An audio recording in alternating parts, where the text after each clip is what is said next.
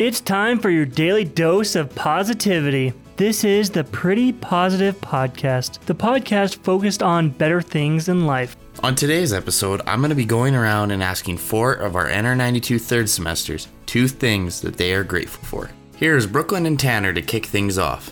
Uh, the two things that I'm grateful for would be that I have a job in the middle of the pandemic. I have two actually. Uh, not a lot of people have been able to find work or they have been let go of their work, uh, but I'm grateful that I got to stick with my job and actually find another job. And the second thing that I'm grateful for is that nobody I know has had COVID. It seems like kind of so many people know someone who has COVID, and I don't.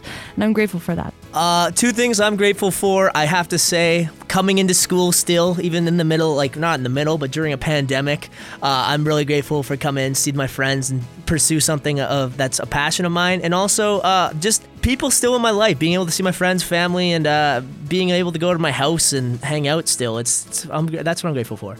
Although the Thanksgiving holidays have passed, Brianne and Aiden remind us that it's the little things in life that we should be grateful for. Two things I'm thankful for are one, my dog, the Nut, also known as Peanut. He's a cute little guy that drives me wild. And uh, number two would be being able to watch hockey in a bar again. I love, you know, having the social aspect of it, but still feeling safe with the new restrictions in place.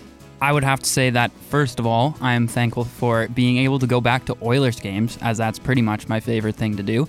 I love cheering in a crowd of 20,000 people. So, also, I would have to say, a little branch off of that, I'm thankful for uh, the Western Max Lottery. Got me to those Oilers games. Even though we may complain about the assignments we get sometimes, it's safe to say that the mood at our station is definitely positive. Thanks for listening to the Pretty Positive Podcast, live on NR92.